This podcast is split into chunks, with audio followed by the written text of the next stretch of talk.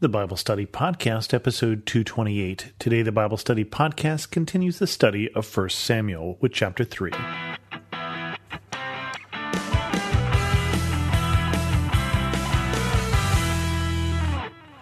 Welcome to the Bible Study Podcast. I'm your host, Chris Christensen. This episode deals with probably the best known story about Samuel, or one of the best known stories about Samuel, and that's the calling of Samuel. And it's probably one of the better stories in the Bible just for sheer storytelling. And it goes like this The boy Samuel ministered before the Lord under Eli.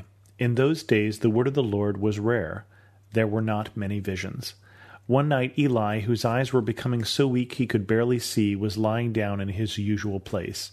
The lamp of God had not yet gone out, and Samuel was lying down in the house of the Lord, where the ark of God was. Then the Lord called Samuel. Samuel answered, Here I am. And he ran to Eli and said, Here I am. You called me.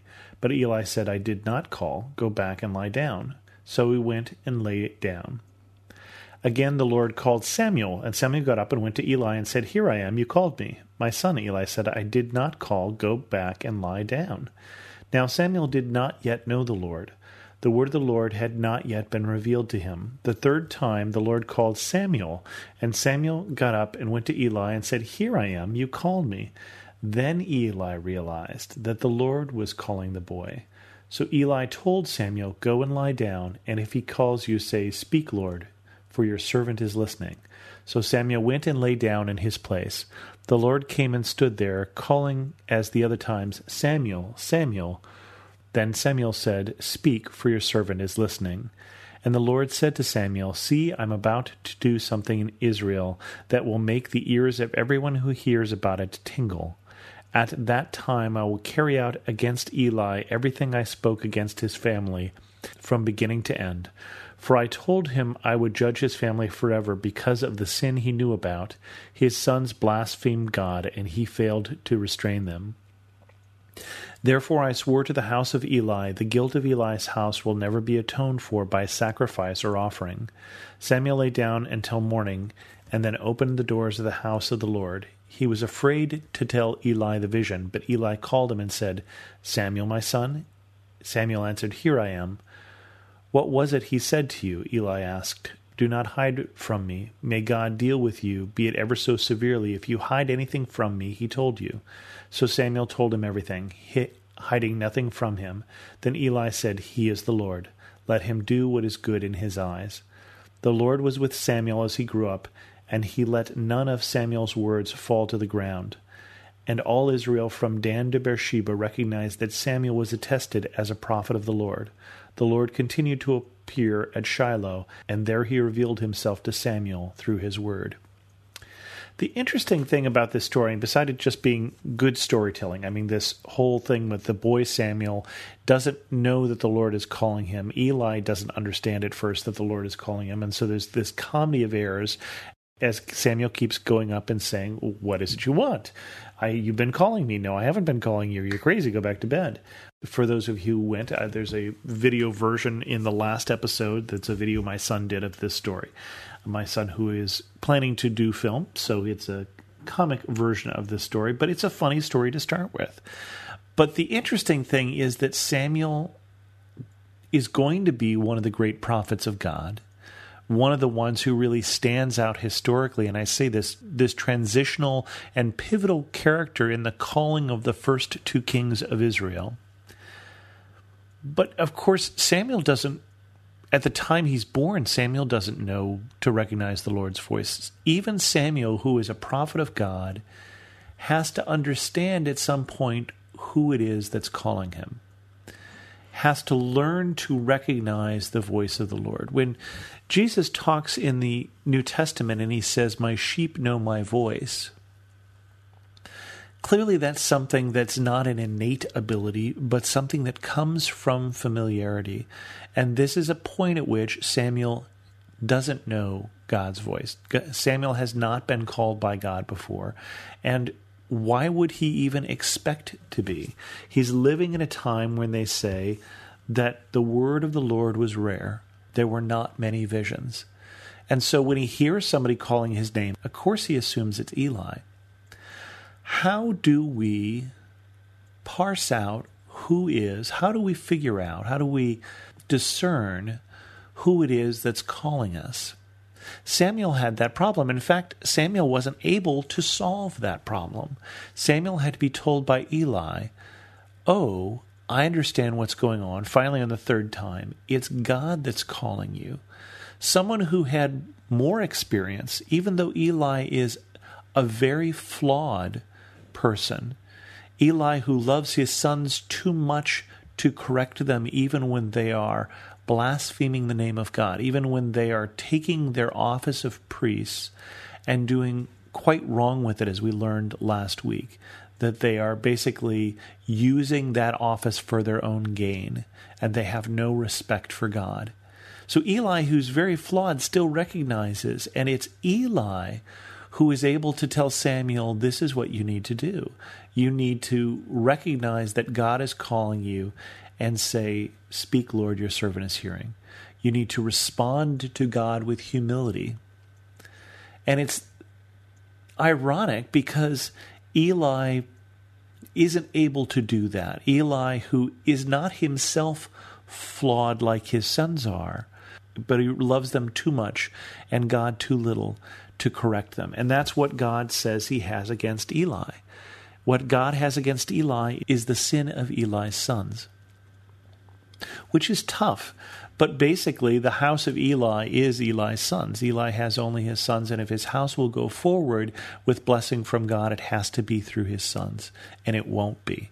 In fact, he's already been told by God that his sons will die on the same day. To show that what they have done is wrong, that what they have done is sin against God and that God will not allow it, that God will not abide that. So last week we were told that God is going to call someone else, and this week we see that he calls a boy.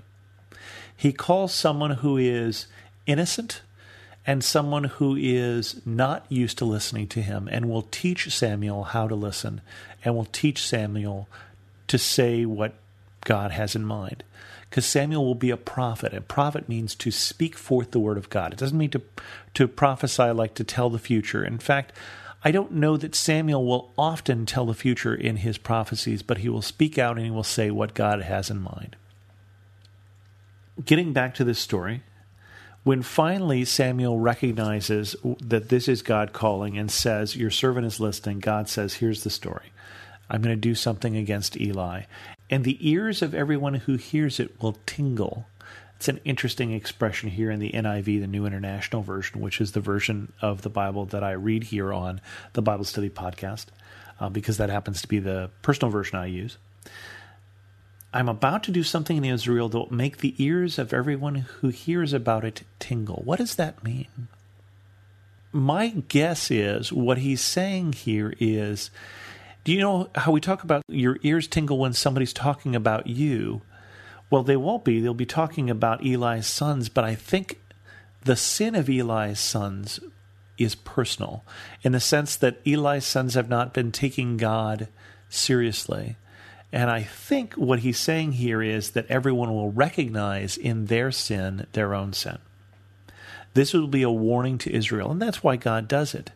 It's not so much what he has against Eli's sons as he as the way that he wants for Israel to behave, the way that he wants for Israel to believe, and the way that he wants Israel to be obedient.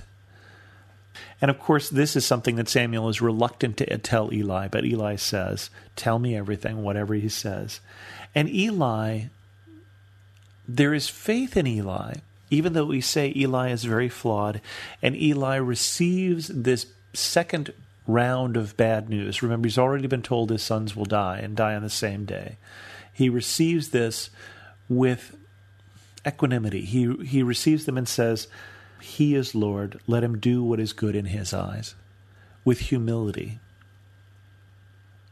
And then this last paragraph says that Samuel grows up. Samuel learns to listen to God's voice. Samuel trains his ear to recognize God calling him. One of the reasons that we do Bible study is that God still calls, I believe, in this way. And I know people who've had more direct invitations from God. I think you still need to interpret that. I think you still need to discern that that is God calling. And one of the ways we do that is we say, is that consistent with the way that God has spoken in the past? Is it consistent with the call of God to the disciples? Is it consistent with the call of God to the prophet Isaiah? Is it consistent with the call of God to Samuel? Is it consistent with what God tells us in His Word? And so, partially also, the reason why we study the Bible is to train ourselves to hear the voice of God because God also speaks through His Scripture. I don't know if you've been at a sermon, you've wondered who told the pastor about you. We had a preacher when I was in college who was a very good preacher, very young, just straight out of seminary. And he could preach for an hour and it wasn't too long. Now, the other pastor could preach for 15 minutes, and sometimes it was.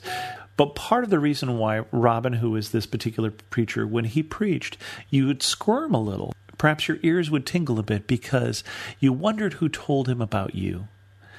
But he had insight clearly from God and he was passing along. And as he talked about the scripture, you would see things in the scripture on this particular day that were appropriate for you to hear on that particular day. I've read through the Bible many times. and As I go back to different sections, I see different things at different times, depending on what's going on in my life. And part of that is training our ears to hear the voice of God, as Samuel did. And with that, we're going to leave this episode of the Bible Study Podcast. If you have any questions, feel free to leave a comment at thebiblestudypodcast.com or drop me an email to host at thebiblestudypodcast.com. You can also follow me on Twitter at Chris2X. And as always, Thanks so much for listening.